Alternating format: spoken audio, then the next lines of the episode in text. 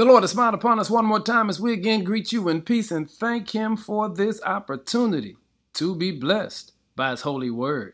Our word for the day is try it again. In Philippians 4, verse 4 says, Always be full of joy in the Lord. I'll say it again rejoice. When a child learns to walk, they fall several times.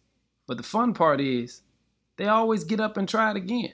Sometimes they have tears in their eyes, sometimes their body is racking with pain.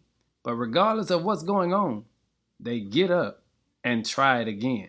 Consequently, when grown people get knocked down or simply fall, how many do you know stay there? They'll just lay on the floor and wallow in a pity party that they've created for themselves. Paul says, regardless of what level or state of life you find yourself, you ought to be filled with joy, giving God glory.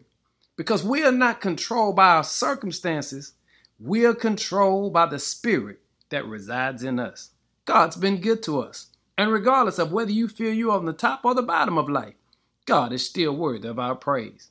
Hey, family, Paul says, always be full of joy.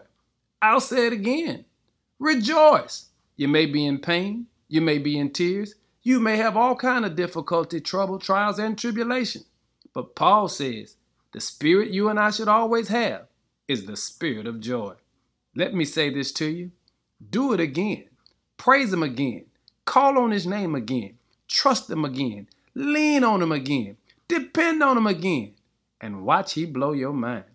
I'll say it one more time. Do it again. In Jesus' name, amen.